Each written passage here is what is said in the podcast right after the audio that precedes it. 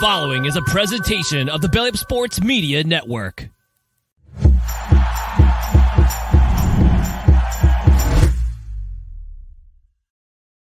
And welcome in everybody to another episode of the High Low Sports Podcast. We appreciate y'all joining us here on a Wednesday night, or if you're listening to us again the next day or in the future as well. Too, we got a very action-packed show on one of the best weeks in sports. It is DJ joined as always by my co-host Kelsey and Kelsey.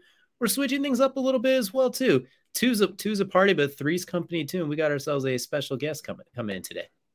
Yeah, you know, it's, uh, finally we uh, we we uh, we actually get to have him on the show at the same time as both of us for more than well, this this is this is the third time. I don't even know anymore. He's the only Eagles fan we've allowed back on the show multiple times. So at this point in time, he gets some kind of credit for this, right?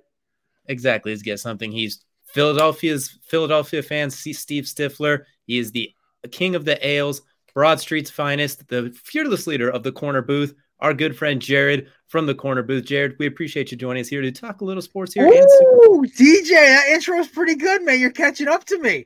That was pretty good. You have more practice than I have, but I'm getting there. I'm getting there. You See, usually I get told the devourer of brews. That's the usual one I get because I I I was on I can't remember what podcast was on. I think it was Cruz's, a former member of Belly Up Sports, Cruz Oxenrider. I was on his podcast on his new network, and I think I ran through five or six beers in the two hours of that podcast. But they're all like Miller Lites and stuff. So like I was not like sloshed by any stretch. But by the end of it, I had gone through my one F bomb I was allowed because it's sponsored by Maker's Mark and probably they're a family brand. But yeah, whiskey's a family brand. That one still bugs me. But I'm happy to be here. This is the first time I've actually not co-host either been only on for a few minutes or not co-hosted for one of you that is missing. So this is my fourth time here. It's my first time for the full show. I'm actually kind of excited, guys. We're definitely excited to have you. Got a lot to talk about today. We got the Super Bowl, which, if anyone can't tell who's not seeing this, we have somebody who has a vet, vetting interest in this upcoming Super Bowl as well, too. Which we'll talk a lot about that, and a lot going on on the hardwood, and maybe a rant, a ranking, or a ramble at the end of it as well, too. So we got a lot to talk about. Before we get into that, we're going to go into our first segment, also known as the tip off. And LC, our tip off is brought to you by our good friends over at Rex MD, and we could spend a whole time explaining it to you, but you know we'll go and let the experts explain exactly what RexMD can do for you. Fellas, do you sometimes need a little help in the bedroom? Valentine's Day is just around the corner, and our sponsors at RexMD are here to help you make this the best night of your life. Erectile dysfunction is a common medical issue that over 30 million men in the U.S. tackle every day. We've all had those nights where we get too nervous and just need a little help. The doctors at RexMD will evaluate you online, no office visit needed, and ship medication directly to your door before the big day. With RexMD, they're here to help and provide you with real FDA approved medications at the best price. Act now to take advantage of their Valentine's Day deal by heading to rexmd.com slash bellyup. Our exclusive deal will save you up to 90% off where you'll pay as low as $2 per dose on generic Viagra instead of 90 plus dollars on Viagra. That's RexMD slash belly up for 90% off. Your partner will thank you. And of course, as we saw there, get yourself a nice little discount using code BellyUpSports. And for our opening segment, which is well brought to you by RexMD, we're going to take things to the heart, talk a little basketball. And we're before we get into Kyrie giving the shaft to another team, we're going to talk about nice the new the he got it as well too. We're going to talk to the king of the mountain as well too. We're going to go with LeBron James breaking the all-time scoring record, passing Kareem with 38 points, passing with 10 seconds left to go in the third quarter as well. And we're just gonna go and go right out right out of the gate for it. What were your initial impressions, Garrett? Jared, as the guest of honor, you can go ahead and go first. Well, as everyone knows LeBron the most. Me and my my former co-host Kevin drive the LeBron hatred bandwagon. It's the one thing me and Skip Bayless actually agree on. Um, I look see the thing is I appreciate LeBron's talent. I used to love LeBron back when he was in Miami. My biggest issue with LeBron James, whether it's the, the whole stuff with you know him his hypocrisy with the whole China thing, whatever. I'm not gonna get into politics. It's not my it's not your it's not my show. My biggest issue is the whole LeBron's the go thing. I am a devout Michael Jordan and Kobe Bryant follower. I idolize them from my from when I was a little kid. They're, the only guy I hold above them is Kevin Garnett best because he played for my favorite team. When I look at LeBron, the the media attention, the fact he's been the chosen one, it's great. Congratulations, you passed Kareem. It just took you 18 fucking seasons to do it. That's my problem. It's like Great. It took you for it's like Drew Brees passing whoever the hell he passed for the passing yards record. He was playing football since I was in kindergarten. Great. I'm three years out of college and you beat the record. Good job, Drew. It's like it, it at a certain point. I appreciate LeBron all time. I think he's a top five, top three player of all time. There's no question about that. The problem is, I looked at a stat. I looked at this whole display thing today. Showed all the trophies Jordan's won, all the trophies LeBron's won by age 38. Jordan's trophy case looked a lot nicer, a lot less finals losses, two three peats. And, and listen, uh, no disrespect. Listen, LeBron is one of the greatest athletes to ever walk this earth. Say what you will about his off whatever, I his off field personality, whatever. On the court, one of the best players of all time. Will he, is he better than Jordan? No. Is he better than Kobe? Yeah, a little bit over. You know, he got he got listen, he had better players around him. But more a uh, more his his ability lended himself to getting better teammates, but also uh, led to a longer career. So he's a better player. That's the one of the very few times you'll hear me say that because I obviously prefer Kobe for you know obvious reasons. Um, but it, it's it's a it's a good it's you know congrats to LeBron.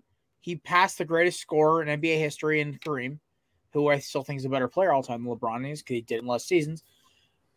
I don't know. I just at this point, I my axe to grind with LeBron is clear. It's a great listen. It's a great achievement. Congratulations on probably being a first round exit in the playoffs if you even make it for like the whatever season it is in LA. The only time you were ever relevant since you left Cleveland was the Mickey Mouse year. So yeah, good job, LeBron. Here's your here's your gold star. What is it? What is it from SpongeBob? The good noodle star? Yeah, you get one of those. Good job. I, I, am gonna go ahead and say uh, this little little tidbit because you, you keep complaining about LeBron doing it in 18 years. Uh, Kobe played 20 years, and then you take take Kareem. He had a 19 year career as well. LeBron sitting at, at, at season 18 doing all of this. Uh, better players. Kobe definitely had the better players to ever play with in his career. No doubt about that one. There's no question in the world who had the better players. Pau Gasol, Karl Malone, Gary Payton, uh, you know, Shaq. Like just Shaq alone is a Chris is a Bosh, good... Dwyane Wade. Okay, I'll give you Shaq. Chris Bosh, Dwyane Wade. Karl Malone was also basically in a retirement home when he played. Steve Nash, Dwight Howard, not not neither in retirement. Dwight home. Howard basically been bullied in submission. Lamar Odom at, at, his peak. Uh, okay, I'll give you that Fox one. at his peak. I mean, uh, you know, Harper at his peak. Like, take your pick here of great Listen, I'm admitting LeBron's they're, better. They're, they're, hmm. well, I just, I'm just, you know, picking, picking, picking points here. But I, I, I will say this about, I will say this about LeBron, and it, it's if if you're gonna take if you're gonna take anything away from him, probably the only thing you can take away from him is off the court on the court, he's done everything right. He's been the only player in my career that, or in my time watching, that I could ever say made the right play every time. He didn't make the play. Like, did the did the ball go in the back back of the net? Well, that's a different conversation. But did he make the right play every single time in crunch time? Yeah. Does he also have one of the most one of the highest crunch time career points? Yeah, only behind Kobe. Does he have the most points in playoff history? Yeah. Does he have, you know, most clutch time points of all time? Yes, by about oh 800 different points. So LeBron as a, as a, deserves you know say what you will, but look, I, have been a LeBron for a long time. I will say LeBron, congratulations because this is an incredible record. It's not easy to get there, as we've seen with plenty of players not even coming close to sniffing a top ten, even though they are great scorers at the time. Because it takes just more than just being a good scorer. It takes being actually a smart player too, actually understanding basketball, and I think that's what differentiate LeBron from a lot of different players.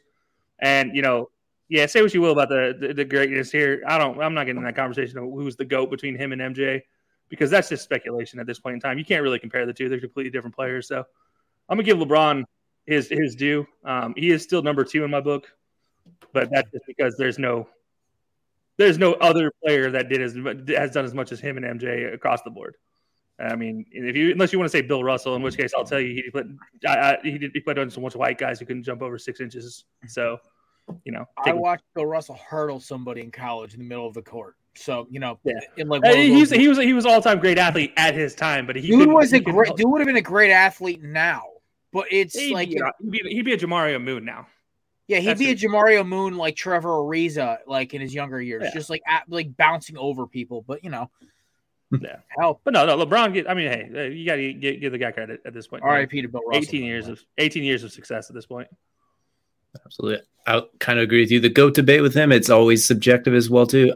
In my personal opinion, he might be the best player that I is just the ability to well round and do everything. Greatest of all time, different conversation because that's where you get into hardware and more eye test and that sort of thing too. Like when you mention you compare hardware, it's like, damn, that, that one trophy case looks a little bit nicer a little bit. But when I see the ability to score the basketball, rebound, assist, 20, 30, playing defense before you know, before the last four years, like Miami LeBron when he Yeah. played defense and played in the post, absolutely unstoppable force of nature, shooting 40 from three and 80 from the free throw line. That was one of the best. That was the best player I've still ever seen was 2013 Miami. So we won't get too far into the weeds on that, but I do think we're kind of on the same page. Great job, great record. But looking ahead, now that this part's behind you, you are the 13th seed in the West. We, we got to crank that up going now. You, you, Yeah, no, you gotta gotta- You got to roll fix the rest. No, just just just go. Just just go retire. It's okay. I mean, I, I, to be honest with you, I'm, I'm, I think he's just kind of keeping it, keeping it afloat until his son gets in the in the league. I think at this point in time, it's not much longer. I mean, what two seasons for Bronny and four seasons I for? hope, I really hope for the kid's sake he's actually as good as advertised. I think I Bronny's, really I think. Bronny's going to be a great like tool player. Like he's going to be a great like, hey, I can shoot and I can play D, mm. and I think that's what he's going to be best at. I don't think he's going to be a you know an all time great. Well- it's going to be a better situation than Marcus Jordan ever ever had a chance. Oh my to, god, to that poor sniff. kid was screwed from the get go. Yeah, no. Oh well, he also wanted to sell sell his dad's shoes instead of go to go to class. So I mean, there's that as well. Listen, the trophy room is one of the sickest sneaker sneaker sh- short sh- uh, sneaker stores in the country. I've like it's on my bucket list to go there as a sneakerhead is to go visit. oh, it's the- it's the sick. Trophy room, yeah.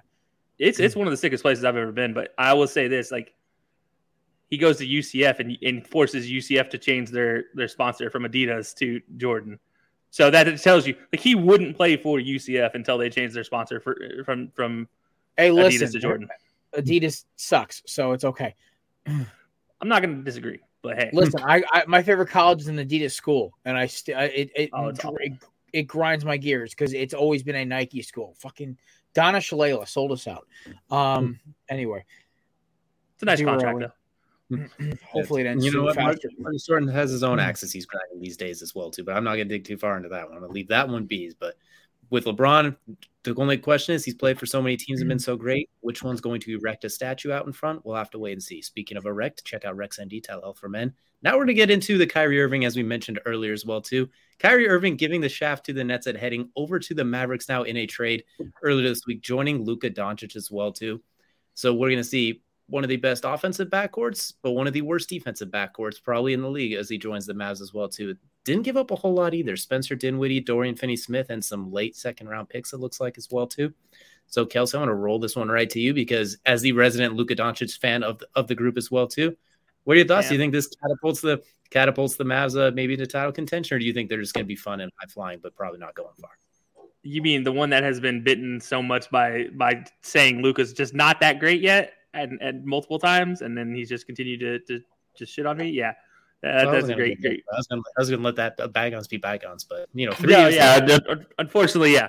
Um, so yeah, like, no, I, I I'll say this about Kyrie. I, I think if Kyrie could learn to play off ball, I, I think he'd be a fantastic. This is going to be a fantastic matchup with him and with him and Luka. Does Kyrie know how to play off ball? Unless it's against, unless it's with LeBron, no. Did he even enjoy playing off ball with LeBron? No.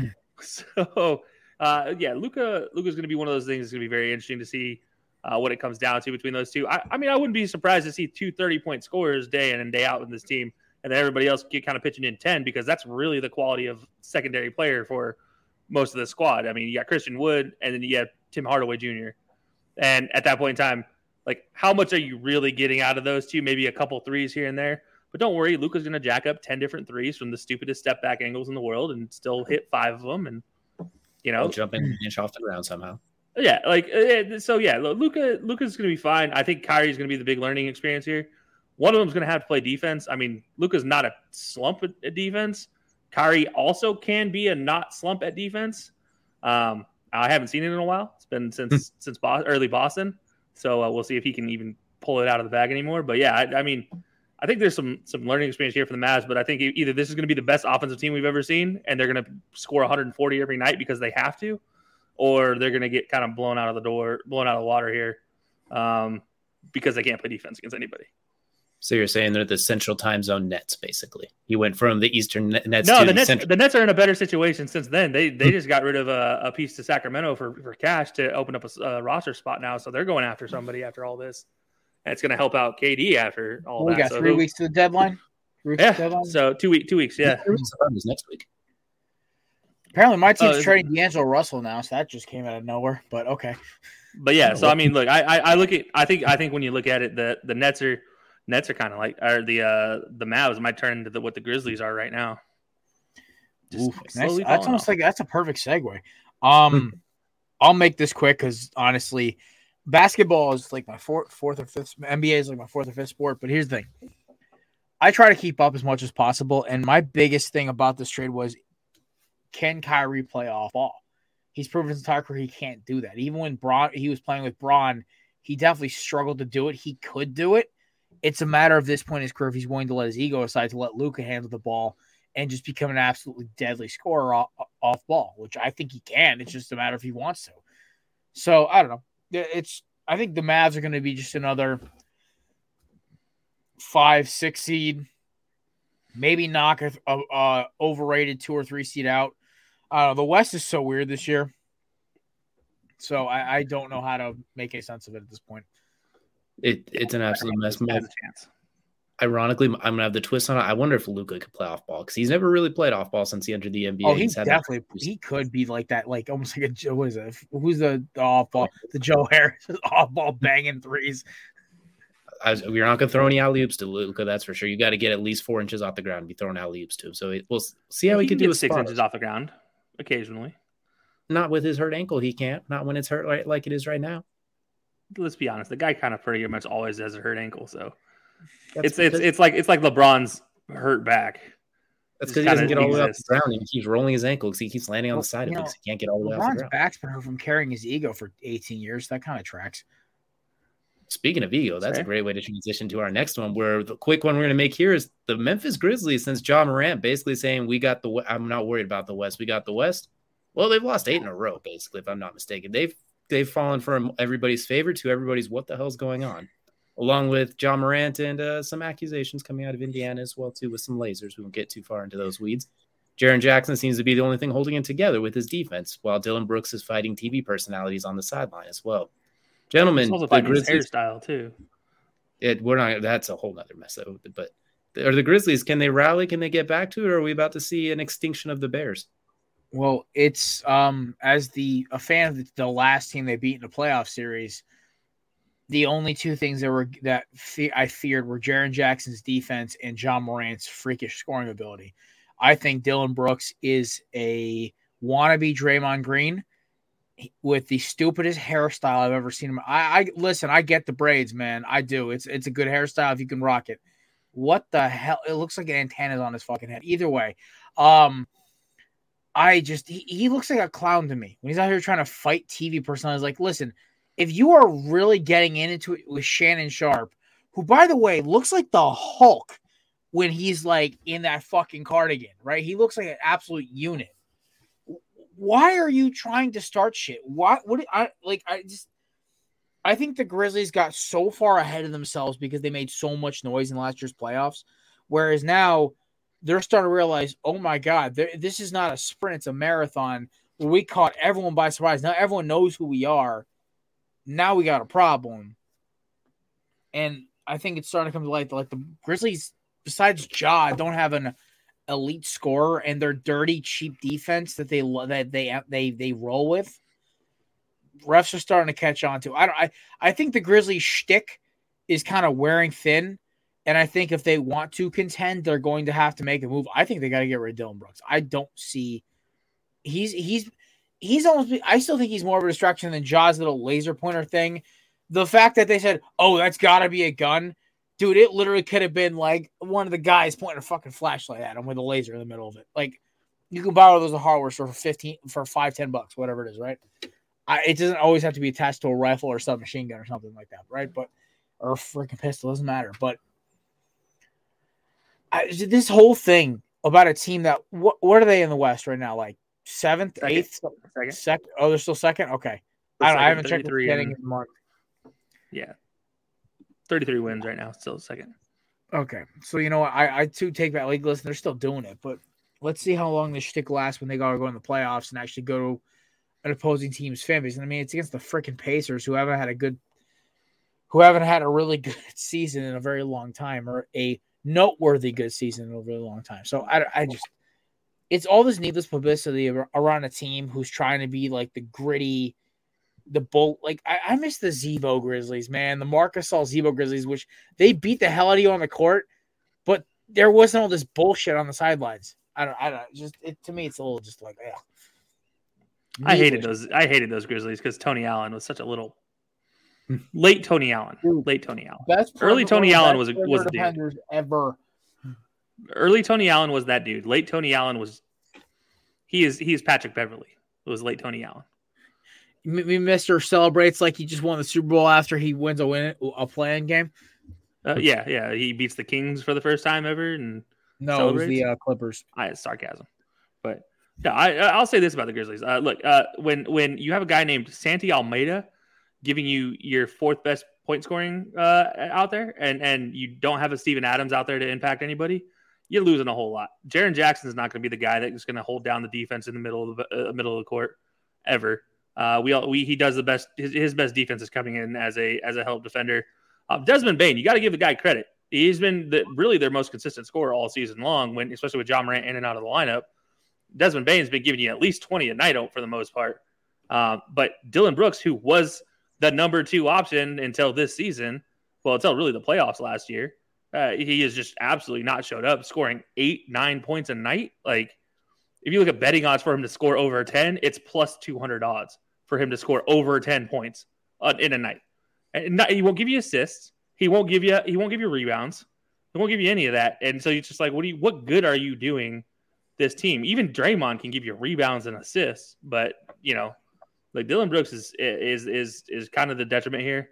Steven Adams, obviously being not healthy, is, is definitely definitely hurtful. Uh, and by the way, the, the trade deadline is tomorrow, so if they can't figure it out, uh, figure out a deal by tomorrow for a big, they're probably out of luck as far as getting something going. Um, in the meantime, they did just win a game last night against the Bulls, but we'll have to wait and see how that turns out. Um, you know, they're still two and eight in the last ten, so it's, it's still going to be a struggle to say the least. But yeah, uh, Ja Morant coming in and out of the lineup, Desmond Bane, if they can just keep scoring, it'll be fine. Just somebody needs to get out there to help Jaren Jackson, whether it's Xavier Tillman or somebody else. Somebody needs to help Jaren Jackson defensively. By the way, Breaking- somebody's on the move here. I think that's what you're going with, Jared. Break uh breaking news actually. Um three team trade just got announced. Uh the Lakers will receive D'Angelo Russell, Malik Beasley, and Jarred Vanderbilt, all three Timberwolves formerly. Two currently were on the Jazz. The Eagles, uh Eagles, wow, Jesus Christ, I'm thinking about Super Bowl too much. My Timberwolves will receive Mike Conley, interesting, Nickeil Alexander-Walker, and a second round pick. And the Utah Jazz will receive Russell Westbrook, Toscano Anderson, Damian Jones, and a first round pick. Interesting. All right. And Russell Timberwolves Westbrook's just gonna got- get bought out. Russ goes to Utah. Anybody else is laughing at this irony after his uh, run-ins at Utah? Yes, I mean, it, but I will say this about Utah fans: the Utah fans are great to their own players. They are terrible. would love to see terrible, terrible to, to, to, to incoming fans. I mean, I would have players. loved to gotten Russell in in Minnesota. I know we're gonna not. We're at best we're gonna be an eight or seven seed again this year, but it's like shit, man. Russ, uh, Russell Westbrook with uh, Anthony Edwards from the perimeter would be fun as hell. But He might happen because I don't think the Jazz are going to keep him. There's rumors that if he did get traded, they were going to buy him out. So maybe he does just end up walking free and he can join too. You, you never know. But Yeah, we already have one. I don't think I don't think the need- Jazz need need Collin Sexton and Russell Westbrook on the same team. Yeah, I know That- we don't we don't need two aging point guards. We already have Mike Conley. I mean, I always loved Mike Conley, so like this is kind of cool. It's kind of like you know when you're like when my Diamondbacks are like Adam Jones at the end of his career. I was like, I, I always loved this guy. It's kind of cool he gets to play for my team for one year. It's just not quite here. not quite what you were hoping for, though. but at the Listen, anything is better than the ghost of Jeff Teague after Jimmy Butler left. Okay. R.I.P. That's fair. That's fair. All right. By the way, I by the miss, way, Jimmy, I miss. Jimmy Butler on my Wolves so much. He was like, You mean hold on? You mean Jimmy Butler who walked into practice and said, "I'll take the backups because and he earned. floor and wipe the I am one of floor those with KAT, Andrew Wiggins, and everybody else." understands that KAT and Wiggins were soft as melted cheese. They're still soft as melted cheese. Oh, KAT is still soft. Why do you think I'm an Anthony Edwards guy? Because that dude's a Anthony dog. Here's the problem with Anthony Edwards, though. There's a giant Rudy Gobert standing in the way. I know. They're working on it. They're still winning games somehow. They got Yeah, they're, they're working on kicked. it in, in eighth They got their ass kicked last night, but like honestly, I've watched five Timberwolves games this year that I've been able to get a hold of. And from the ones I watched in November, the one I watch now, the ball movement is better. Gobert and Edwards are working better together. It's it's not perfect, but it's better than it was in November. It's improving. I knew this was going to be an experiment when they got Gobert. Now, if Karl-Anthony Towns is back in mental mental health and his marriage to whatever that the Kylie Jenner adjacent that he dates fi- fixes itself, we might actually have a decent Jordan ball Woods? club. Hmm. yeah, I think Jay Young was it was Jordyn Woods. Whatever. I mean, the dude's too concerned about his freaking pro. I stopped following him on Instagram because he's too busy about posting his pregame outfits than he's about actually getting back on the court to play. It's okay. It's Anthony Edwards' team anyway now, dude. You lost To it. be fair, to be fair, they're, they're still ninth in the in the West. So I don't mean shit. We'll be back. Hmm. In, we'll be back in the in the top. We'll play in tournament. Let's go. Hey, listen, that we'll, we're still in it. You It's just all gotta, you good. gotta watch out for that Russell Westbrook Jazz team to come and take. Yeah, ninth Russell Westbrook who plays who who goes full Andre Iguodala.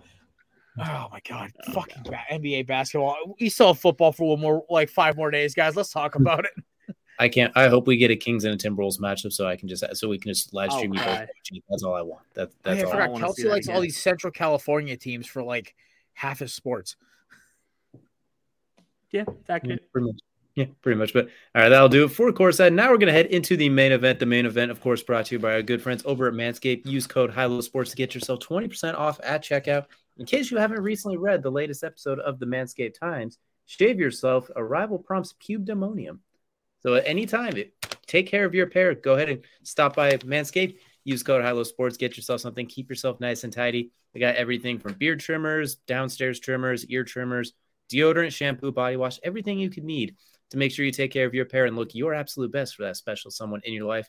I know, Kelsey, you say you are a big fan of the crop duster as well, too, to make sure no extra smell sle- seeps out when people when you're around other people.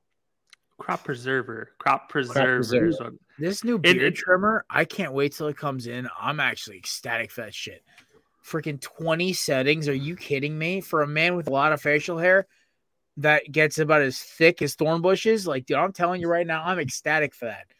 I can't like- wait for it either. Let me tell you. Yeah, there you go. Kels, As, as there's a like you nice could, little, Kels, a you nice little rock shine. like a decent goatee, I think. uh-uh. It doesn't connect. It's awful. You know, no, I'm it's talking like a patchy. Tony Stark, it's, it's patchy. a it's Tony patchy, Stark patchy goatee. gets. L- No, little it's chin patchy, music and a mustache. Tony Stark Nope. goatee. I feel like you could rock that. Nope. Well, It I mean, listen, work. I'm not I'm not trimming my beard down till about April. Literally, I'm just gonna like keep the sides trim with my with the sides of my head. I won't let my beard just go straight down because you know it's the it's the uh post NFL March Madness beard that I grow every year. I could do the Travis Kelce. That's probably what I could do. That's I what I, just couldn't- did for a I couldn't. I couldn't make time. it look that good. Yeah, To be Oh, fair, it sucks. not very many people can match Travis Kelce, but you can always do your best by using some of the equipment at Manscaped as well too. So code use code Hilo Sports and get yourself as groomed as you possibly can be. And well, for the main event today, you can see we have ourselves a designated Eagles fan, so we're gonna be talking quite a bit of Super Bowl here. And Kelsey's gonna. Last time we did this for NBA Finals, we had a little head-to-head action too to see who was gonna walk away with the advantage. This time, Kelsey has to be the judge, jury, and executioner, and because Kansas City podcasts were very hard to get a hold of, they decided to ghost a lot minus one who couldn't make it on time frame. So Kansas City Chiefs fans, thanks a lot for that. We appreciate you tuning in and showing out for us. So I will be representing the Chiefs today as Kelsey will be the judge. And Jared and I will go head to head to see who has the advantage going into this Super Sunday. So, Kelsey, the floor is yours, my sir. Wow. Yeah, that's uh talk about a heck of an intro, man. It's judge, jury, and executioner. That means I get to make fun of the Eagles as much as I want. Jared, you What, have Roger deal. Goodell out here? What the hell? Uh, actually, you know what? That's going to be a twenty-five thousand dollar fine. So that I'll, I'll take that in uh, ones, pennies, and hundreds, please and thank you. I Uh, was but gonna no, make so we're gonna, penny stock jokes, strip club jokes. You, got, you gotta give you something here. uh, you know what? I'm gonna, I'm gonna give you it all. I'm gonna give you it all. Give you an opportunity for everything. But no, uh, so we're gonna go. We're, we're gonna pick topics here. We're gonna pick a position group, and you guys are going to give me a reason why your team, as Jared has the Eagles, DJ with the Chiefs, why your team has the advantage in each position, and I'm gonna just, you know, based off of how you give the argument, I'm gonna be be pretty observant, you know, pretty pretty fair in this one. I'm not going to completely hate on the Eagles just because I can. Uh, so I'm going to be as fair as possible here. And I I really just couldn't imagine the ego of either one of you winning. So maybe I'm just going to make this a tie and nobody wins. Mhm. Who knows? But all right, guys, we're going to get started and we're going to go with the quarterback advantage for this one. And you know what? As the new guy, as the guest of the show, Jared, you get to take the opportunity to argue your point first. Okay, so I'm not going to ignore the fact that Patrick Mahomes may be one of the most talented quarterbacks of our generation, but there is an issue that is lingering thanks to some second string eh, interior pass rusher on the Jacksonville Jaguars. This man's got a bum ankle. I watched him limp after that run against the. Listen, Mahomes earned a little respect from me that day. He annoys the hell out of me sometimes, but listen, that gutsy run to get the first down where he got knocked out of bounds, he was limping. Apparently, Andy Reid says he's doing okay, and that's great. I think if there's ever going to be a case for if the Eagles I, listen, Jalen Hurts could will never, I think, arm talent wise, catch up to Mahomes.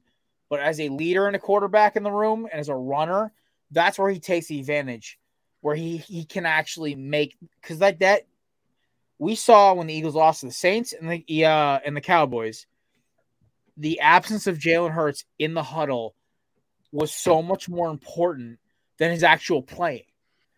Now, when we watched Mahomes come out, Chad Henne walked it walked down the yard field for 99 yard 98 yards. Now, I am not by any stretch saying Chad Henne's even close to Patrick Mahomes. Patrick Mahomes may be one of the greatest quarterbacks I've ever watched in my life, talent wise.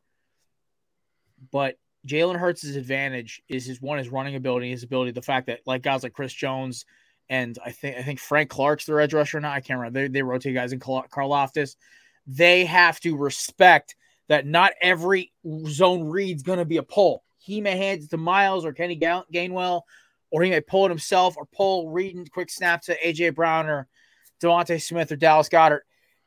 It's Hurts' versatility that makes him dangerous. Yes, Patrick Mahomes has a freaking howitzer on his shoulder and can improvise, but the improvising is going to be a little scary because of that ankle. And you know, the Eagles do have a decent position group on the other side of that offense on that defensive line. So I if there was a advantage for Hurts, it is his in his mobility and his leadership and his, I guess, camaraderie with his team.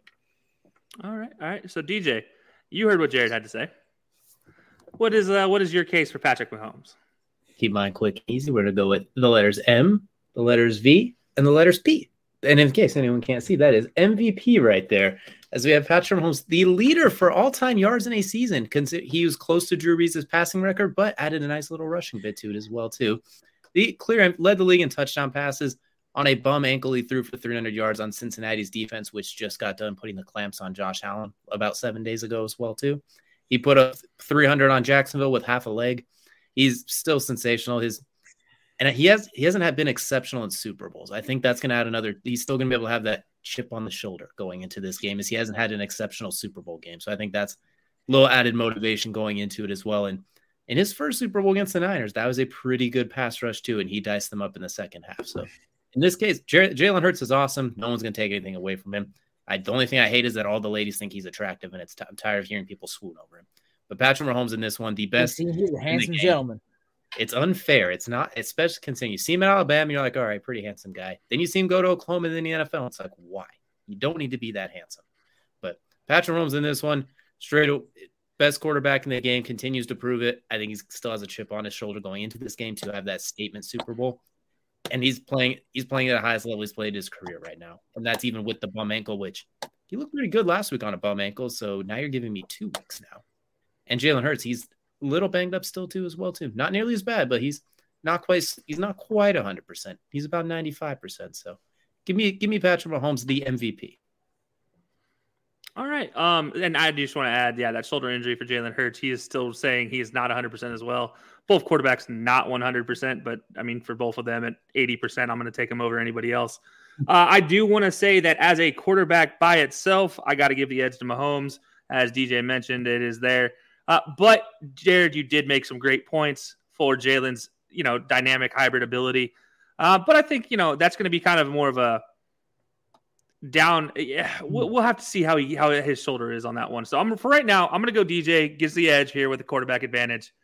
But I imagine there's a few categories in here, as you even alluded to, Jared, that uh that the Eagles might just walk away with on this one. So Okay, Um, so we're gonna- I will say one thing: two best quarterbacks in the league this year playing each other in the Super Bowl. That's kind of cool, right? Yeah. We haven't had. Like we don't get that you a lot. The two best quarterbacks in this league this year are playing each other, at least performance it's, wise. it's insane. It's insane. I mean, really, it is actually probably probably one of the best leading up to Super Bowls we've had as far as Oh the God. championship It's- matchups and the Super Bowl. the Bowl weight matchups is themselves. killing me. Okay, everyone. I have everybody and their mother who knows me asking, "Hey, how are you feeling? Are you ready for the game?" Even the cashier at my liquor store who knows I'm an Eagles fan literally goes, "How are you feeling?" Like I don't want to fucking talk. I just want this game to happen already. This Can has just so much longer. This is so This- much longer than 2017. I don't like 2017 flew by. This is like like That's because you that's because you had Nick Foles and you're just like, I'm ready for this to be over. I don't care anymore. no. I think I was just ready for the suicide bombing that was this fucking game. I was not ready for this. We got to backtrack real quick before we go on to the next topic. The cashier at my liquor store who knows me by name knows that I'm an Eagles fan. That is the best sent. They know you by next name. door to my gym and my and the food store I go to. It's It- it's I, I love it. also it's my my also my best friend worked at the liquor store for like years, so they know me there because of him. So I like my I'm version of it better judge. than your regular. I like my version, If- but uh, either way, that's that's just if that's I the- lived in if I lived in a place for longer than three years consecutively, I'd probably have a liquor store that knew me by name as well. So I've lived there for I've lived in this town for 25 years. Okay, I need to get the hell out of here. All right, ladies and gentlemen, we're gonna move it, move on. We're gonna head into the other side of the backfield here. We're gonna go to the running back advantage here. And Jared, I know you got you you, you know you just lost that one, so I'm not gonna make you go first here. DJ, you have a chance to defend this Chiefs. I don't know. Can we call them running backs? What are we gonna call these these Chiefs uh, backfield players here? Short, We're fast called- boys.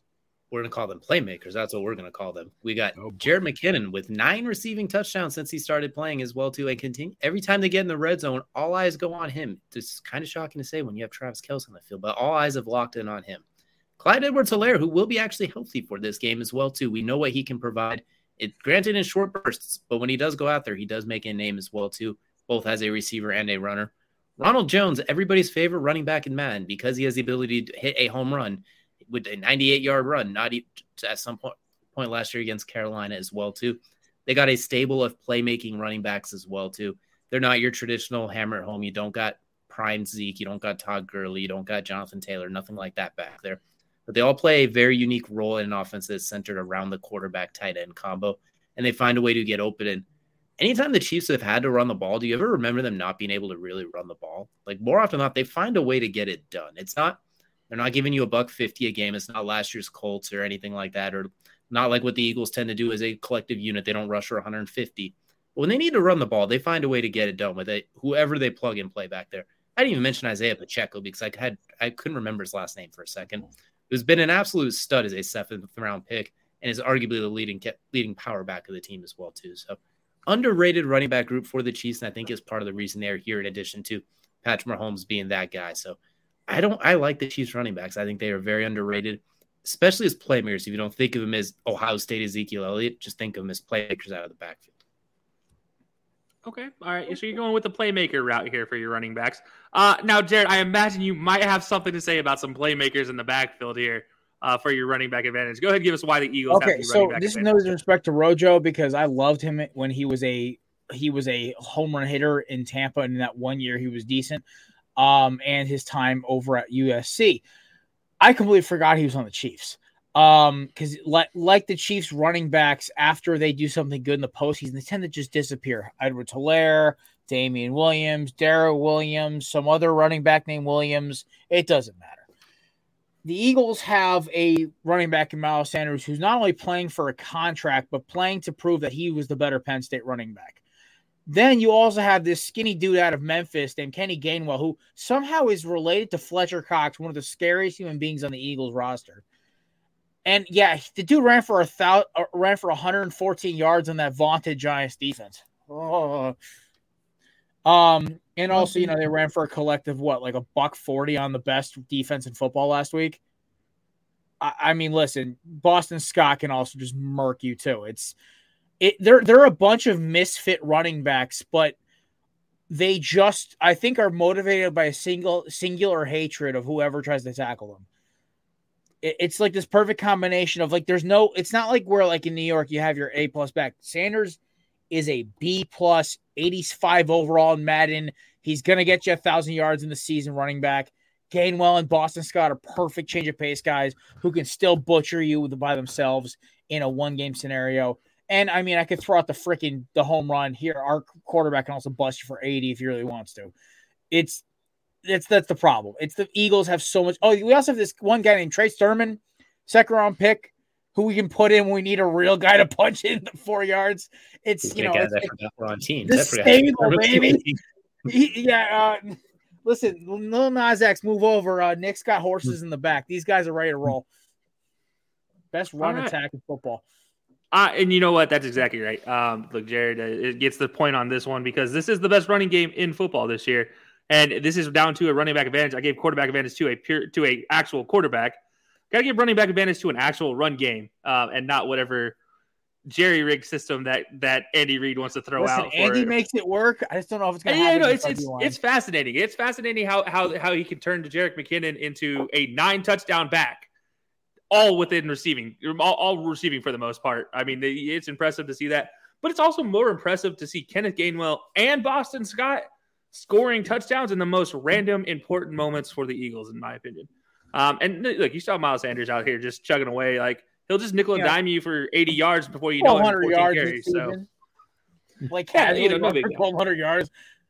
Uh, so yeah, obviously running back advantage here. I'm going to give it to Jared because that running back group. I'm not even including Jalen Hurts in this. And if you do want to include Jalen Hurts into a run game type of advantage, uh, yeah, this is head over heels. It goes to the Eagles. Uh, but I, I, you know, uh, to keep it close, I'm, I'm leaving him out. Um, but it's still probably not that. Well, that's case. not I get, that I get for the Travis Kelce QB sneaks in as well too. If we're incorporating everybody, then we then we get to the Blake Belldozer and the Travis Kelce. Hey, QB listen, if we're including everybody, I want my end arounds to Quez Watkins, okay? Uh, yeah. So we're speaking of Quez Watkins uh, and uh, well Travis Kelce, the aforementioned Travis Kelce. We're gonna go with the advantage at pass catcher. Now, this is not receiver. This is not just tight end. This is not just running back because they are all pass catchers here. So the whole arsenal of pass catchers available to a team is what we're going with for the advantage here. Um, now, don't go crazy and like throw out like, oh well, you know, Jar- or you know, J- J- Jerry Sneed can can be out here scoring a touchdown. No, that that doesn't count.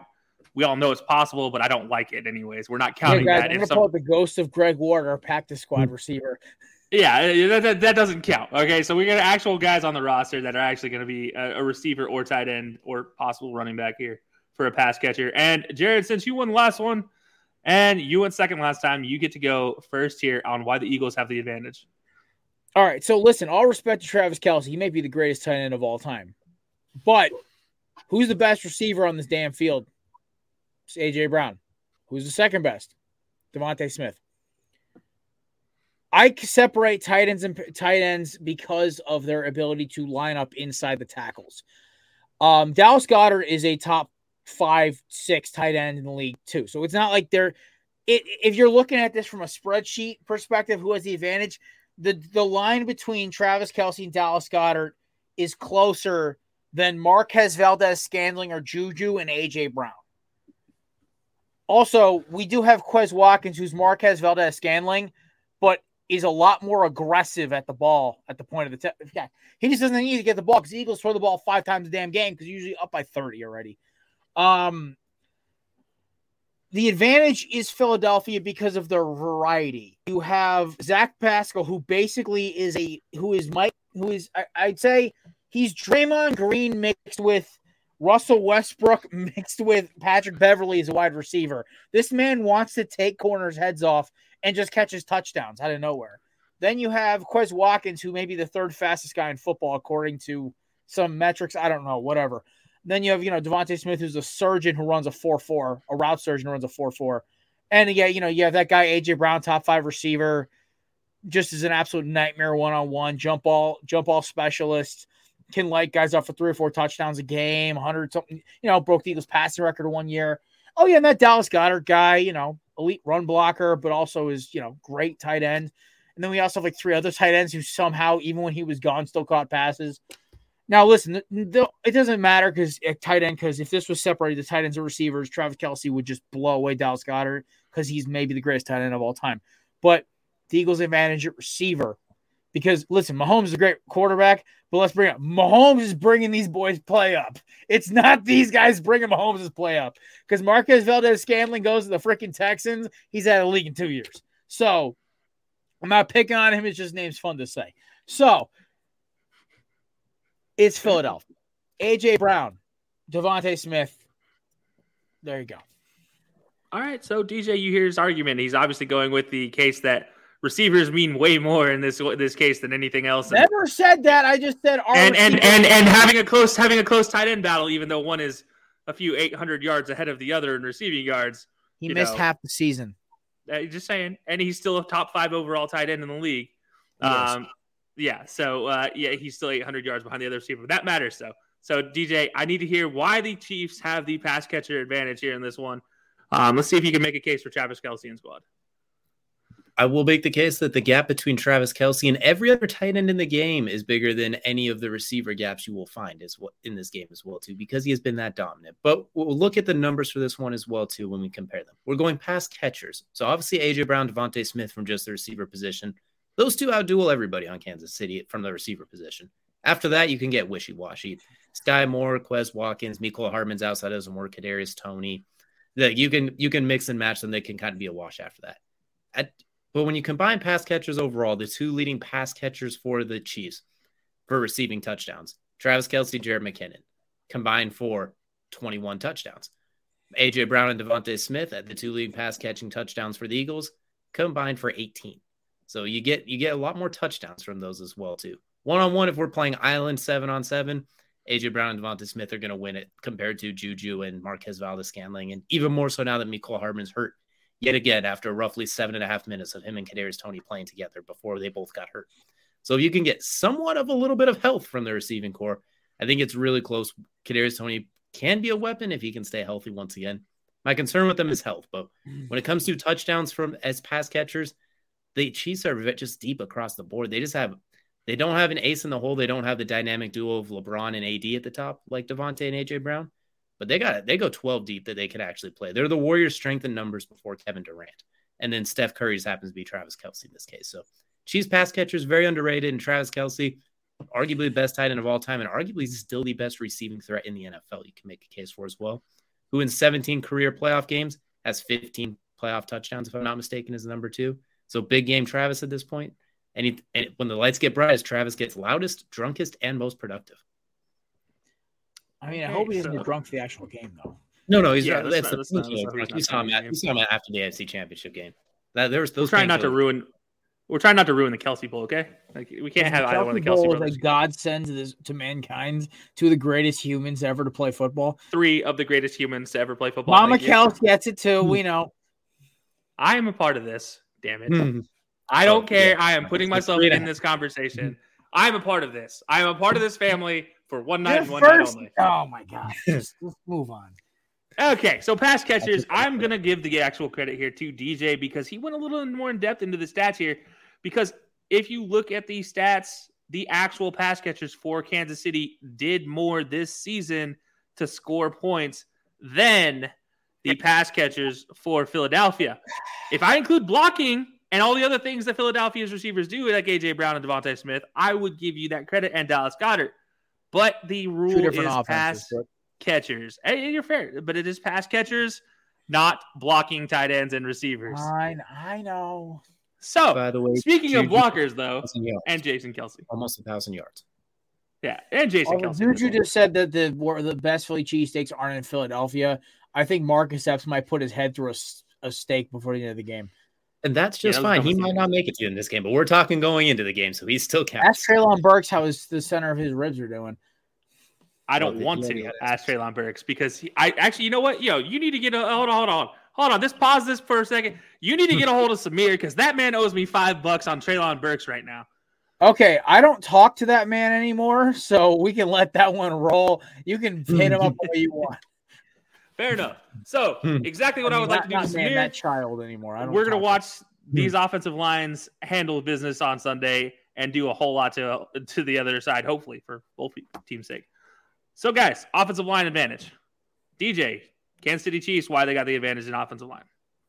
This is a tough one because individual player by player, the Eagles clearly win. Lane Johnson is Lane Jason Jason Kelce. We just talked about the Kelce Bowl. Kelce clearly the top of the line. Lane Johnson, like they're position for position, you would probably give the edge to the Eagles. But as a cohesive unit, Patrick Mahomes doesn't really get touched unless he's trying to freelance a little bit too much. Their blocking schemes, the amount of times they go empty and they move him around, there's the way they block offensive line wise, I think is very underrated once again as well. And as we mentioned, they always find a way to run the ball when they need to because there's giant holes to run through. Orlando Brown is an absolute mammoth of a human on the left side in a similar fashion to Jordan Mailata. Joe Thuney has really got it going as well too. Creed Humphrey might be a top three center in football, as much as people don't like him for obvious reasons. He is still that. He is still that dude as well. I can already see you shaking your head because as soon as I said Creed Humphrey, you're like, well, DJ loses this match for bringing up his name. But either way, Kansas City. I really forgot all, what he did. I'm really sorry. Kelsey just is just not a big fan. He just not a oh. big fan. But granted, I will. I think as a blocking overall cohesion, they have a very different little. They have a little. Their blocking scheme is better, greater than the sum of their parts, and the parts are pretty good on top of it as well too. So Kansas City takes a very very slight offensive line advantage here, especially if Landon Dickerson isn't able to suit up for the Eagles, or if he is banged he's up playing, and not. He's playing. I figured he, he played. Not even, not even on the practice report. Oh, that's good. So he he bounced back pretty quickly. So that's good for them. He's Alabama bred, baby. Those dudes are built differently. Just look at your co-host. Well, I just won that one, so you just I'll, we'll just wrap that with this one up. Well, so uh, yeah, you said Creed Humphrey, so yeah, I'm, I'm already. You're, you're walking on thin ice, DJ. You're walking on thin ice right now. Jared, Jared's, Jared's doing a little bit better right now. Uh, barely, barely. He, he, all right, let me let me warm up with this one here. Okay. But, um. All right, Jared, go ahead and just please, please close this one off, so I don't have to give Creed Humphrey anything first team ever in the history of like the recording of these like of this website. I know as much people shit on Pro Football Focus for a lot of their rankings. Their offensive line rankings are actually pretty decent. Um, first team ever to have all five got starters on their offensive line rank in the top ten at their positions. Um, yeah, Kelce may be one of the greatest centers ever to walk the earth. Lane Johnson hasn't allowed a sack since the pandemic. And um, Jordan Mailata may throw Frank Clark into the dark dimension. I'm not sure. He's like this man literally bullied Nick Bosa, and it was the funniest thing I've ever seen in my life. Especially because I think Nick Bosa is kind of a spoiled tool. Um, then there's also our guards. Isaac Seumalo has been one of the best guards in football statistically since he was he replaced Stefen Wisniewski in 2018, who went and won a Super Bowl Chiefs two years later technically, guys, this might be the Wisniewski Bowl. He's won a Super Bowl with both teams. Um, and also, Landon Dickerson is a six foot six guard who can do cartwheels in his promo videos. Like, and also did finish top 10 also in blocking and blocking efficiency and bounced back from an, I think it was elbow or ankle injury. Like, it was nothing. I don't know. The Eagles' offensive line is like, I'm going to quote Aaron Rodgers. If the Eagles' offensive line starts getting after and getting the boys moving downhill, yeah, could be a long day for that. That uh, like the key to this game is blocking Chris Jones. If they do that this game. That's it. That's ball game. On that defensive side of the ball, at least. That's fair. Um, I look. I was going to give this one to the Eagles without either one of you arguing because I literally there's no. I'm, I'm sorry. There's no comparison between the two this season. The Eagles are far and above a better offensive line all around. And if you need any point to be proven in that, just look at Patrick Mahomes' ankle because of what a Jaguar did.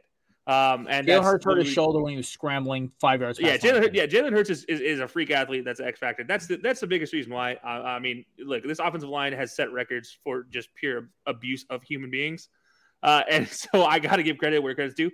The Chiefs still a top five offensive line. I'm not taking anything oh, away from their abilities. Yeah, definitely. But when it comes down to it, I got. I mean, look, I, when I watched Jason Kelce run 62 yards on a screen to the running back and clear the way the whole way. I, I got, I'm giving them, I'm giving that offensive line credit where credit is due. Um, and that does hurt me to say, but uh, you know, uh, the Eagles do get this one. Um, so Jared gets the point here, and you guys are still tied now, two apiece. As we head to the defensive side of the ball, it is now time for the defensive front seven here, and well, this one's going to be very interesting to say the least. Uh, Jared, you're going to go ahead and kick us off with this one. Seventy. That is the amount of sacks the Eagles have tallied since week one. Um, Haason Reddick, who should be the defensive player of the year because this man has basically ended team seasons. Just ask Brock Purdy's elbow. Um, one of also probably one of the best bargain bin free agents in the last like five years. Howie Roseman's the genius.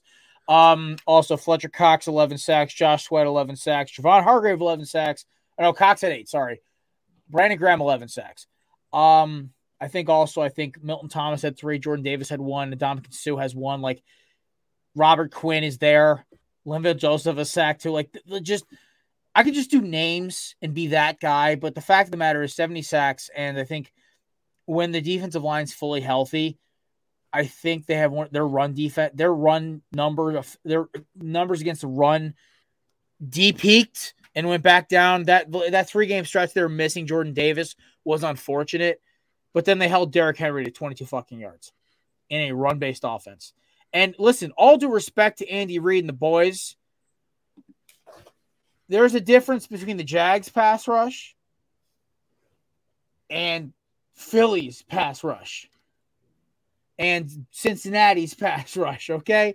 Listen, all due respect to Sam Hubbard and um, the gloveless wonder Trey Hendrickson and Josh Allen, number 41, Josh Allen, and Trayvon, Travon Walker, and whoever that other guy, number 49, is who rushes for them. I can't remember the guy's name off the top of my head. Arden Key. exactly. Haason Reddick, Brandon Haason Reddick, and Josh Sweat are game breakers. They they both are back to back Pro Bowlers. They both have back to back nine plus sack seasons, and that's just their two edge guys. You have Cox, Javon Hargrave, the best one of the best pass rushing D tackles in the league, alongside his opposing counterpart Chris Jones and of Aaron Donald. Fletcher Cox, who may be at the tail end of his career, but can still stop a double team like anybody's business. Suh, Linval Joseph, who are both just plugs in the middle of the hole. And there's only one man on this earth who makes Trent Williams quiver in his boots, and that's Ndamukong Suh. Just watch the tape he didn't want that smoke.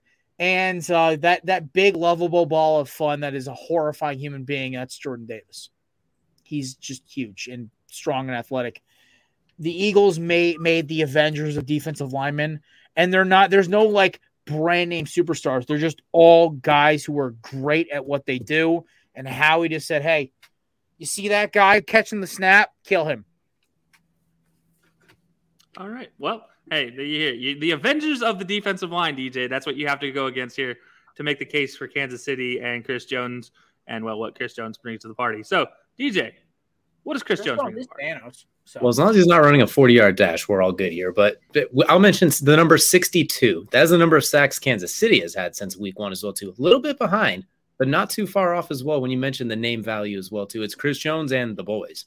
George Karlaftis, young rookies really come into his own, and they don't have a that their edge rushers aren't quite on the same level, but I think overall they get after as well too. When it comes to playoff defensive line coaching, does anyone beat Steve Spagnuolo? What he did to the Patriots twice with with the New York Giants as well. What they did with it, what they've done with the Chiefs as well in these playoff runs they've had. We have Frank Clark, two and a half sacks. They had five on Joe Burrow in their last playoff game. Chris Jones now with two sacks as well.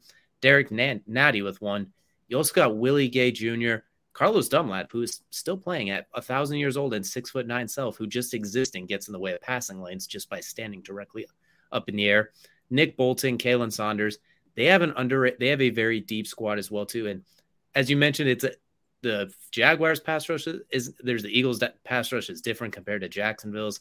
It's different compared to the Bengals. I'll also say Trevor Lawrence is different to go against than Daniel Jones, and Joe Burrow is much different than jo- than Brock Purdy with it with one arm. So I, they have a higher level of difficulty in what they've gone against as well. Too second, Joe Burrow and Trevor Lawrence that many times is a lot harder than going against Josh Johnson and Daniel Jones as well. Sure. Yeah, I know they hurt I'm Brock Purdy. Saying, I'm just you, saying, listen, there's the celebration of our uh, our sack leader, the gladiator, just the the gladiator thing. Listen, all due respect to Patrick Jones, Patrick Mahomes, let's watch that offensive line try to block Haason Reddick and Josh Sweat. Those boys are hungry. Because realize it's not it's not like it, the one other thing I think uh, this is my is actually my, my X factor. I'll talk about that in a minute. We'll get to that in, in about five minutes or so. But I got I got a nice X factor for this one. Okay. So so DJ, uh, is that, that going to round it out for you? I'm gonna give you the last chance to have final word. Chris Jones. Chris Jones. Okay. Uh, I you know I, I'm I'm I'm gonna I'm gonna I'm gonna go to Jared and I'm gonna say this. Uh, minus one point for bringing up the Brock Purdy injury, plus one point for the Haason Reddick not being a defense player of the year. Should be defensive player of the year conversation. And 100%. plus one for the Howie Roseman trash find uh, because really that's where Haason Reddick was, was sitting in a trash can somewhere at least at least according to 31 other teams uh, who all got that three wrong. year, three year, thirty one million dollar deal for like a premier edge rusher. You guys are idiots. Yeah, exactly. So uh, I I, I got to give the credit to to the Eagles. Purely, like 70 sacks is insane, but on top of that, pressures, and then really the if you just look at their points against, uh, is it is better than the Chiefs this season. Um, that in front of it in itself is going to give the defensive front seven the the nom here, but it is close because that Chiefs that Chiefs defense if, in two years I do think that Chiefs defense will be neck and neck with this current Eagles team, uh, mostly because you look at Brandon Graham and, and that squad potentially well not being there anymore. We definitely, technically, technically we're supposed to do front seven, um, which I think we kind of did anyway because like Haason Reddick technically counts as a linebacker on Yeah, paper. he's, a, he's an outside. He's an edge rusher. So yeah. I was just gonna say I'll also add TJ Edwards is like a tackling machine. I mean, may, like Nick Bolton, I think is a better middle linebacker than TJ Edwards is, but I think Yeah. the linebackers are pretty split. Yeah, the, to me, to me, the linebackers. Look, your starting linebackers are in, in a dime for both. I'm just going to say they're come out in a dime. Starting linebackers credit goes to the Chiefs, but there's only two of them. You look at the you look at the front five. Really, I is what I'm going to say for the for the Eagles. That Yeah. front five is better than any any front five that the Chiefs can throw out there on on on the board. Um, and that's really where I give the edge to is that five to two kind of ratio. But it is close. Chris Jones does make it a lot closer than he probably should be. Um, and that's just and George Karlaftis. Look, I got to give credit where credit is due. Still think he's a fantastic position piece. But Jared gets this one. He takes the lead here. He's going up three to two, and here we're heading into another potential possibility here for the Eagles, the secondary advantage. So, guys, uh, you know what, Jared, you started. No, no, you did not start the last one. So you get to start this one, and you get to take over the secondary advantage. And give me why the Eagles take over the secondary advantage. So Chauncey Gardner Johnson got hurt while I was in the stands uh, in the Eagles Packers game for basically trying to tackle that human gazelle hybrid named Christian Watson. By the way, li- live, I've watched maybe six football games live in my life. I've never seen a faster human being live in my life. Like that man runs like a gazelle. Um, Chauncey Gardner Johnson at that point had six interceptions, led the league, still tied for the league lead when the season ended. Yeah, had a great season, and the fact that the Pro Bowl voters didn't even give him a sniff was horrifying. Um, Marcus Epps, one of the most efficient the league. I'd say he's more of an energy guy because the dude just decks human. He just takes dudes out. He's he's a hit stick. Him and I think him and Gardner Johnson, the best safety combo the Eagles have had since Dawkins and uh say Quintin Mikell. Back when I I'd say that would be a good combo the two of them. Maybe Sean Considine. Um, it's all about the corners. Listen, Gardner Johnson and like Justin Reid and Gardner Johnson are pretty comparable when it comes to their seasons they've had this year. And but it comes down to the guys on the outside. Is all respect due to L'Jarius Sneed and, and McDuffie. Those dudes are ballers. But to there's a reason when you ask who the best cornerbacks in the league are, you talk about Bradberry, you talk about Slay. The fact that the Giants let Bradberry walk and he just went straight down the belt. He went straight down 95 to Philadelphia and said, Hey, heard you guys need a second to a second corner. And like, yeah, cool. Um efficiency wise, they are the, the numbers aren't great because well, the Eagles led the league in sacks. The, the, the ball doesn't get out much. Uh, one guy who I think is a little underrated in this is two guys is their second, they're like their third safety, or because they like to put Gardner Johnson in the box. That's Reed Blankenship, who one picked off Aaron Rodgers too, has a lot of clutch pass deflections in big moments. The dude's just a missile for the ball. And then also our most underrated member of our secondary, which is Avonte Maddox. Now, this man, when the Eagles, he was in the Eagles lineup this year, I think they're 9 and 0, 10 and 0, whatever. Um, he is in a, a top tier nickel corner. Great in coverage, good ball skills, and just can stick with guys with the speed. The Eagles don't really have a weakness in their secondary as long as they stick to their assignments. Their biggest issue this year has been getting a little overly aggressive. You know, CJ Gardner Johnson drifting to the center of field with Slay thinks he has coverage, or vice versa with Bradberry. They can get a little behind themselves. So I think as long as they play their assignments, they're the superior secondary talent wise. They can just cover. They've got the boys. All right. Um, I just want to disprove one thing. Avonte Maddox in the lineup, eight and one are the Eagles. Saints Only game, right? Uh, Cowboys on Christmas Oh Eve. fuck! I forgot he played Christmas Day, Christmas Eve. I was a little hammered for that game. I, I thought I thought Yeah, it was eight. No, It's all yeah, good. no, fair enough, fair enough. Uh, uh, but to your point, um, you also mentioned Chris Gardner Johnson or Con- whatever Gardner Johnson. He's he doesn't matter. He's the guy that gets punched in the face by everybody, and that's all that you need to know. Why he didn't get a Pro Bowl nomination? Because only everybody cares about is he gets punched in the face by everybody. because he's a That's the superior shit talker. He's a menace. No, no, that gets a big plus minus one in, in my my book. So Chauncey Gardner Johnson with a minus one here for you. But I, I got to get you know the Avonte Maddox stat. I do appreciate the deep dive in the stats there. But DJ, why do the Kansas City Chiefs have the best secondary? we could count for the regular season, it's going to lean towards the Eagles because you had three starters in your secondary that were rookies, and none of them were first round. Sauce Gardner, Derek Stingley, Tre- Woolen. This was a long learning season for the Chiefs secondary, so it had a lot of ups and downs. Once you got to playoff mode, those that last week, and then the playoffs, they've been absolutely locked down as well. Looking at the playoff stats alone, the Eagles have one interception on the in the playoffs. The Chiefs secondary has three. Pass deflections, the Eagles have six the Chiefs have 12. And this is all just from secondary, too. We're not including like the defensive line bat downs or anything like that as well.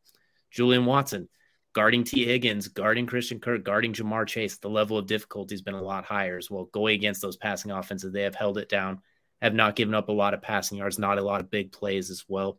And they don't have the same pass rush going with them, so they have to hold up in coverage. As we learned in just our last segment, the defensive front seven advantage goes to the Eagles, so they have to hold up in coverage longer.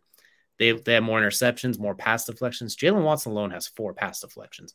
Trent McDuffie has three. These are young rookies who took a long time to get used to the to basically get used to the NFL, for lack of better terms. And the Chiefs led the NFL in pre-snap motion on defense as far as showing one look, moving to another one.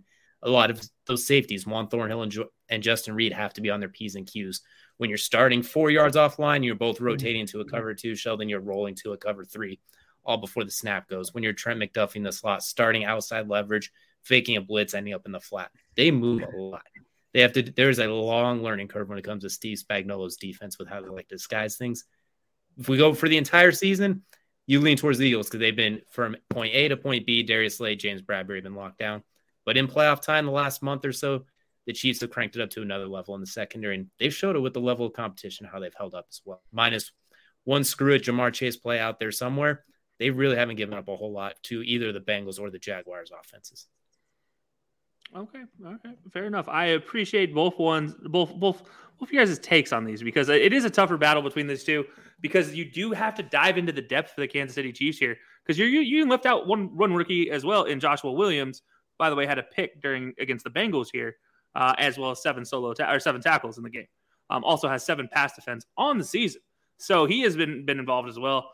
Um, I do want to say that uh, you know if you just look at the, the primary two, I'm gonna just say I'm just gonna go straight up and you look at Bradberry and Darius Slay. Obviously, the Eagles have that in the primary two corner slots, but I got to look at that second. I got to look at that deep safety situation. Juan Thornhill and Justin Reid to me are two better safeties than Gardner Johnson and Marcus Epps, especially when Gardner Johnson obviously is not going to be playing down the stretch. It might be playing in the Super Bowl, but he's not going to be at 100. percent You're looking at now a white torpedo and if anybody knows anything about white torpedoes at safety, it is me. And I know how disappointing they can be. Jeff Heath. Exactly. Um, Do not they get ever slander the legend of Reed Blankenship with that knucklehead from Dallas. It's happened, and it happened just now. So, And I, Gardner that's why Johnson's I, been I'm going to give healthy. I- I'm going to give the slight nod here to Kansas City just for the depth and experience in this season because they didn't have they they had to dive deep down, and yet they got better as they dove deep down. Okay. Uh, Trent McDuffie. I mean, I think I think it's hard. It, it, Trent it- McDuffie's he's a dog. Like that. he's a top he's a top ten him. corner this year. I'd say. Oh, his film by this year, by the way, if you guys want to watch a treat, if you like watching secondary film, Trent McDuffie's a treat. This dude's technique is phenomenal. So if I wanted to go off of stats, I'd see I, the Eagles are an easy pick. Obviously, they, they have the stats on their side, but it's it's more the eye effect and the depth and what's going to come into the Super Bowl, which is that depth that we worry about. Um, because if like if you're facing off against the Eagles, you have to be prepared for anybody to do anything, and that's the one thing these Chiefs this Chiefs secondary is prepared. Whereas if you look at the depth for the the Eagles on the other side, if Kansas City comes out five wide and they're all going to be five receivers, well, a Travis Kelce and four receivers they don't have enough depth and experience to match up with that evenly. So that's where that's where my my, my edge here goes to the Chiefs, um, because that might be something Andy Reid does because he is just a mad genius like that. But that's going to even it out, three apiece, and that's going to take us to our deciding one. That's the X factor. Give me your guys' X factor for Sunday. Who's going to be the guy that makes the difference? And obviously, why? So, DJ, I let Jared start out the last one. I actually let him start out two in a row. So you're going to take this one for me. Uh, and you're, you're going to start out with why do the Chiefs, who, who's the Chiefs X factor, and why is he going to be the one that makes the difference? State Farm's new favorite commercial entry, Andy Reid, is going to be the X factor in this one. Nobody knows the Eagles outside of like quite like Andy Reid does as Love well. me too. Big Red. Everyone loves Big Red, the man, the myth, the legend. He's coming in with a chance to put himself in rarefied air to have a two. We talked about he's a, one of the greatest coaches of all time before getting a Super Bowl. He got that Super Bowl and it was the proverbial get that monkey off my back moment. Now you get a chance to get two when you throw yourself into rarefied air conversation against your old team as well too. The one that a lot of people said you couldn't win the big one because of what was happening there, which was blasphemous. They were fantastic. Those Eagles teams were fantastic, but I digress. And we talk about two weeks, the mad genius himself to get to prepare. The only thing that re- we saw what they did against San Francisco, pulling out things like Wasp, everything. When you give Andy Reid this much time, it's like how they joke about when you give Saban too much time for the national championship game. That's just not fair. You can't give him that much time to prepare. Andy Reid's getting a lot of time to prepare and a lot of time to scheme things up. We're going to see one ring around the rosy twirly bird, something goofy out of the huddle thing that's going to work and make absolutely no sense. Somehow Patrick Mahomes is going to catch a touchdown and Travis Kelce is going to throw it to him underhand. Something ridiculous is going to happen or a 47 yard hook and ladder again. That big red's going to drop. So when it, Andy Reid, I feel like could be the real X factor in this one. As much as everyone hates Nick Sirianni, he is a great coach, but he's not. Big Red's a whole different animal right here as well too. So give me Andy Reid. And you know he's sick and tired of people making cheeseburger comments to him this week. The amount of people during the media days are saying like, "What'd you do for a cheeseburger and shit?" He's like, "You know what? I'm going to win this one, and I'm not going to have a cheeseburger. I'm going to have a steak." So give me, you know, give me Andy Reid on this one coming out to prove a point. I So- he gets a cheeseburger. It's weird, Yeah. right? So somebody asked me, I, I when I went we went to the playoffs this year, I was kind of nervous for the Eagles Giants game. I was nervous as hell for the uh Eagles. Uh thanks, Kevin. Your your Seahawks were a really great challenge to any team they played as they got their head kicked in. Um so um yeah, don't come at me like that. Come correct. Uh so I will say this about the Eagles, right? They played a Giants team who was under who was supposed to go four wins and they had a great season. They played a the best defense in the NFL reigning for the past three years in the Niners, and they kicked their teeth in. Um, Jordan Mailata made Nick Bosa look like a little boy. Fred Warner was frozen with that read option, but that that that that doesn't matter. This isn't about what's on the tape to me. It's about the the what the Eagles team represents. So a lot of these guys, I was telling this to um Mason and Matt, shout out to my boys at the podcast. These two guys in my rock, they're the, the reason I actually was able to keep this pod going. Um, a lot of these guys aren't Super Bowl champions. There, there's five guys in the Eagles roster who won a Super Bowl. I think it's Elliott, uh, Kelce, Johnson. Uh, I think one of their back. I think Rick Lovato, their their center, their long snapper, and that's it. I think that's it. Wasn't I think Boston that who? Was Boston Scott there? I thought he was on the No. Boston Scott was 2019. Who was Um, little running back they had. Though? that they had Sproles and Barner back in the day. That's what I was thinking. Of. So- Never. Anyway, you also have a lot of guys like Darius Slay. This is his last. This is going to probably be his last shot at getting a Super Bowl. Realistically, Bradberry, same thing. These guys are in their early 30s. Unless they go get another contract, like Bradberry will probably not be on the Eagles next year.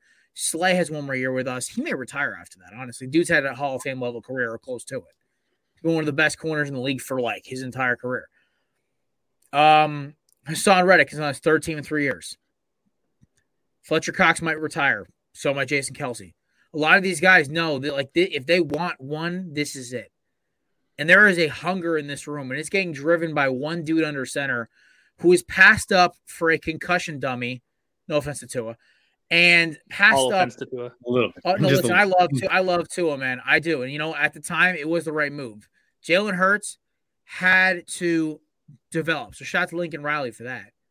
Then he was passed. Then he was basically put behind a pretty boy prima donna, fr- Ginger from North Dakota, who had the mental stability of a five year old. Gets in and is told basically he's not a quarterback the entire year. The disrespect Hurts has been getting in the media this week is hysterical. Can we just acknowledge the fact this man is the engine that drives his offense? This offense was atrocious. and missed so many opportunities to beat not only Kelsey's Dallas Cowboys, who were playing at full go, and the New Orleans Saints, who are basically a bottom feeder franchise at this point. The Eagles, this this this means everything. The re- yeah, they celebrated for a little bit after the Niners win because it was great. They just kicked the shit out of a team who they were supposed to lose to. Right? And oh yeah, Kevin goes, the Eagles haven't been challenged. Or maybe they're just doing what they're supposed to do. There's there's another side to that coin, man. Like they handled their business. Was it ugly? Was it not perfect? Yeah. Well, Hurts didn't need to throw for 300 yards because the game was basically over by halftime in both games because the defense, the offensive line, and Jalen handled their business. So the Chiefs are the most challenging team the Eagles have played all year, but this was the goal of the entire season. It wasn't to make the playoffs. It wasn't to make the divisional round. It wasn't to fucking get the number one seed. It was partially the number one seed. It wasn't to get to the title game. It was to win the whole fucking thing. So to Philadelphia, this is everything to them. If they lose this, yeah, it's going to be a great season for Eagles fans because we did have a great season. But to the players like Jalen Hurts, Lane Johnson, Jason Kelce, AJ Brown, these guys didn't come to Phil. These guys didn't stay or come to Philadelphia or become leaders in this team to lose to Patrick Mahomes. So it's the fact that the Eagles want this so bad. You can see it the way they play. This Giants team came in thinking they were going to upset Philadelphia, and the Eagles were like, son, please. That game was over within five minutes. And then this Niners team, Brock Purdy, all you want, man. He probably would have had an okay game for half a quarter, but that edge rush was going to keep getting to him. And that Eagles the Eagles offensive line was on a mission to mercilessly beat down that Niners defense. I don't care who the hell plays for them. DeVonta Smith catch or not, they probably would have scored in the next possession anyway. So say what you want about Philadelphia not playing anybody this year. It's the lamest fucking argument on the planet. They just get the schedule they got and they did what they did. It's it, it's like if a team it, it, it, it's Kelsey, it's like your Auburn Tigers in 2011. They didn't play anybody tough all year. 2010. But yeah. Yeah. 2010. Then they kicked the piss out of the best offense in possibly the history of college football in the 2011, uh, 2010, 2011 Chip Kelly Oregon Ducks. I'm not comparing the two. I'm just saying dominant defensive line, mobile quarterback, who's an award nominee. Okay. I will say this. Don't underestimate that team's camaraderie. Like as an Eagles fan, I've seen a lot of teams. I've seen a lot of different combinations of players, and following these guys as long as I have, the camaraderie and the way this team's attitude and the way they all move. This team's got that like we want this mentality. This isn't like 2017. We're like we're the underdogs. 2018, I knew they were gonna fucking lose. I was like just counting the days. 2019, we were it was a miracle we freaking made it. Clowney did us a favor by basically trying to assassinate Carson Wentz, and 20 was like uh, an effigy for that team's hopes. But I don't know, man. There's something in the air in that locker room, and uh, and there Nick Sirianni's the coach to manage the to to quote Julian Love, manage that. Okay, all right. Hey, I still think Julian Love was saying the right things here. Um, I just want to go out on a limb and say that he's just saying the right thing because you know what? This is why the X Factor at the conversation. This is why I'm glad you guys went the way you went because at the end of the day, the coach isn't the X Factor I want to see. I don't want to see a coaching X Factor because you know what happens if there's a coaching X Factor? They get in the way. That's what happens with a coaching X Factor. And you know who the number one notorious coach is for getting in the way of a good team? Kyle Shanahan. Well, Andy. Yes. Andy Reid, number number number one. Uh, Kyle Shanahan is in, in game the number one at, at it. But over planning is number is has always been Andy Reid's issue. And I think at the end of the day, I, you know, you mentioned Jalen Hurts and the desire for him to win. Jalen Hurts is the ultimate consummate winner. Um, and I think there's no question about that. If you watched him play his entire career, you know that. Jason Kelce is a guy that just knows how to just grind it out. And whether win or loss, he knows how to grind it out those two combined have been the best battery I think I've seen in the NFL in, in quite some time from a center quarterback combination. And it, it, they work together perfectly. They're both hard, hardworking and driven. And I think there is something to be said about that. Um, so I'm going to go X factor here. I'm going to give it to give it to Jared because I do think the X factor here is down to this close knit group in, in in Philadelphia. I just don't trust Andy Reid there's too much on the line, and they're, like in a normal Super Bowl. If this was against any other team than the Eagles, I give you credit for the Andy Reid conversation. Andy Reid, now he has a point to prove against somebody. I'm worried it's going to revert back to old Andy Reid in Philadelphia here. So that's going to give Jared the win here. He wins four to three, but it's a close one. It's One personal other preference thing for I me. wanted to bring up. What was the way the Buccaneers beat Patrick Mahomes in 2020? Just Two just offensive remember- tackles down a reshuffled offensive line. Yeah, Obviously, getting after yeah, the but pass. what did the Bucks do so well? That's that, Uh, that game. They walked by They- Patrick, They rushed the hell out of him. So did Patrick Fran. Mahomes look like he was in he was in Disney World. That's what he, he made him look like. So Just yeah, no, 2019 and That- 9 that- is pretty good defensively too, and he's still third. Either way, what? You know what? Hey, hey, hey! I, I have ruled.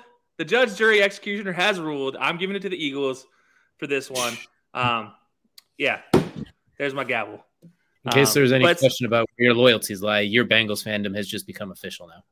Yeah, I I think it's, it's official, but it was a Mhm. close one. It's a closer one than it probably should be.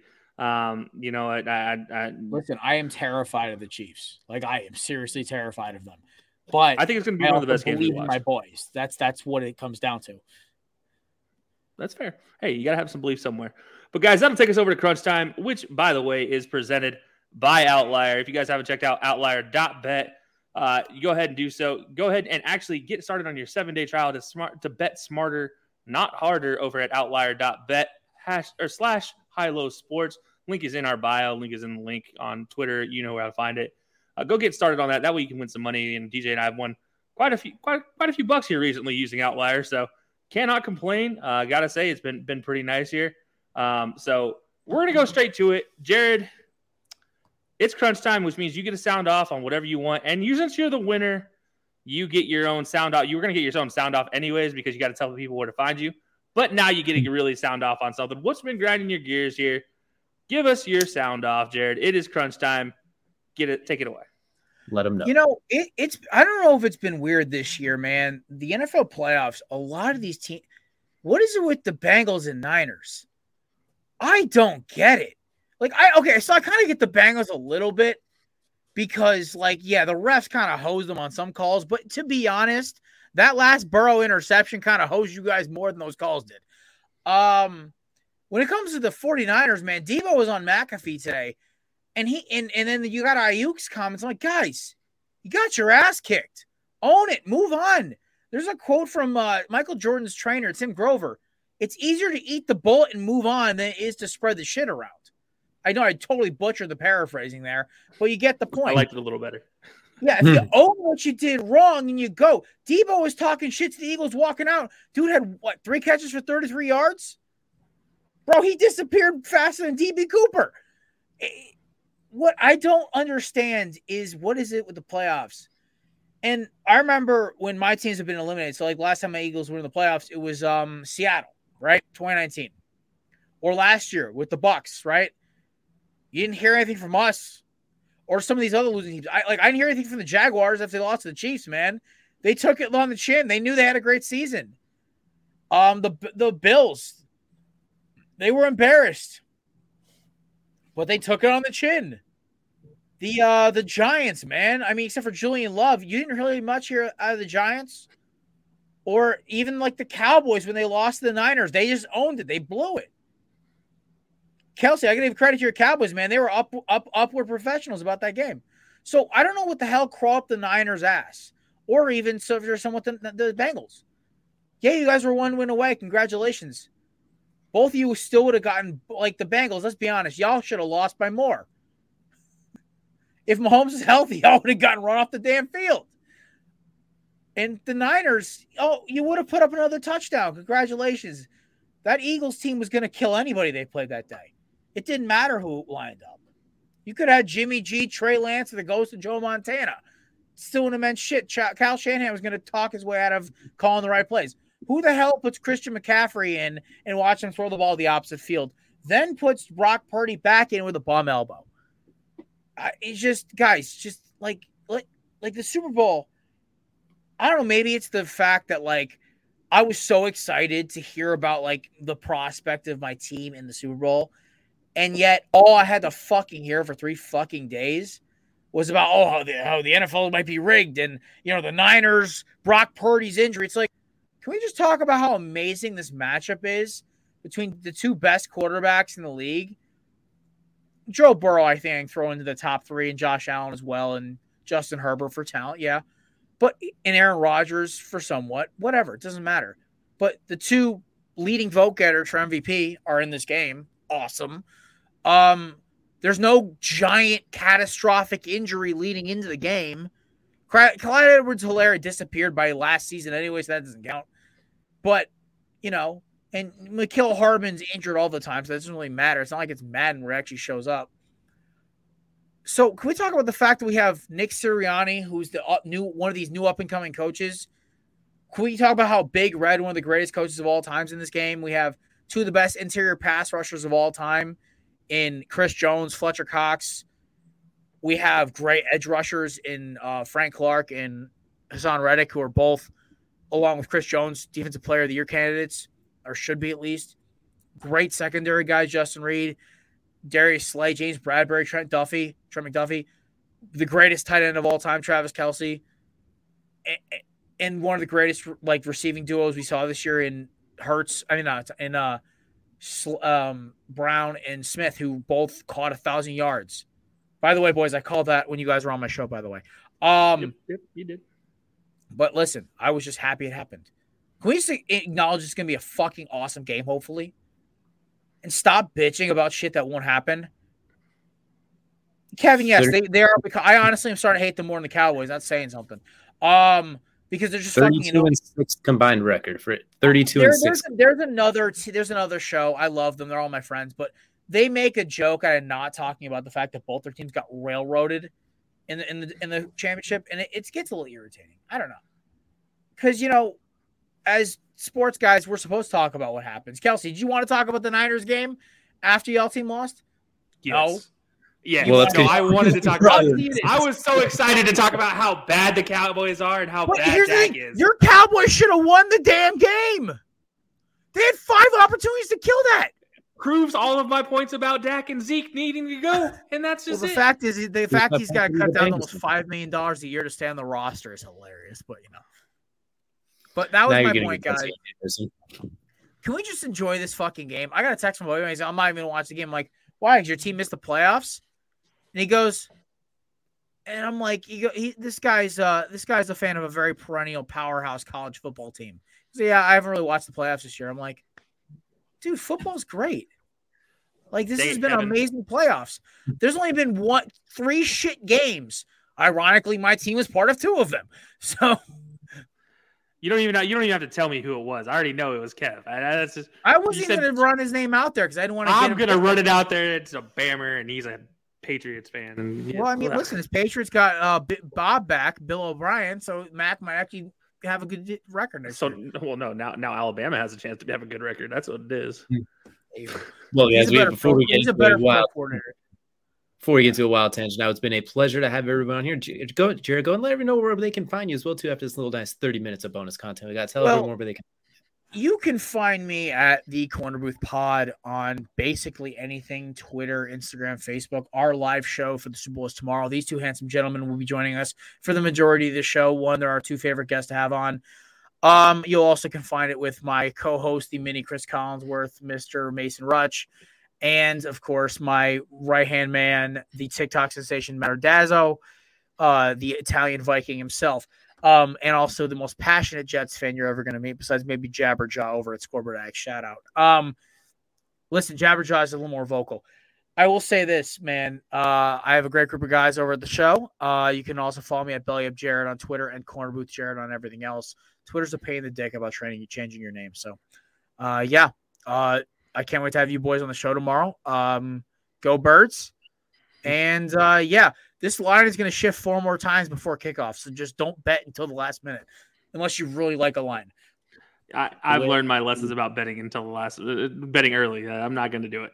Oh, I mean, like I have like games that I, I, I bet on things like weeks ago, but like it's like now it's like the only bet that I bet so far in advance and almost helped me out was last year with North Carolina's uh, future bet that I took after they lost to Virginia Tech in the first round, and I bet it drunk off my ass on a show, and I was literally staring on the barrel of twenty five hundred dollars going to my bank account if Armando Bacot's ankle didn't give out. So it, it, you know, betting's fun, man. It makes the game interesting. Just don't bet anytime touchdowns. Just just don't bet. No, there's touchdowns. anytime touchdowns are a fool's bet. I bet one, and it's usually only a guy I know is going to catch at least one. I bet on no, AJ Brown. No, you can't say that about the Eagles because it's going to go to DeVonta Smith or Dallas Goedert, and you're going to bet AJ Brown every. That's time. what happened to me last three weeks in a row. See, the thing is, same game parlays are a fool's errand, man. You bet on things that are easy. So last same game parlay that almost hit for me was Haason Reddick two sacks, a lost fumble, AJ Brown, DeVonta, and two um, Miles Sanders touchdowns. And you know what I missed out on was a Daniel Jones interception, or I would have won two G's. You know how you could have won that money? Outlier.bet, ladies and gentlemen. We shout out to shout out to our great team, uh, our great great great partner over there at Outlier.bet. They help us bet smarter, not harder, so we can win some of this money we're talking about this year, uh, instead of like last previous years, just being sad as it all goes away. But guys, that'll do it for us today. As always, we appreciate you tuning in. And until next time, enjoy your Super Bowl Sunday, and we will see you guys next week.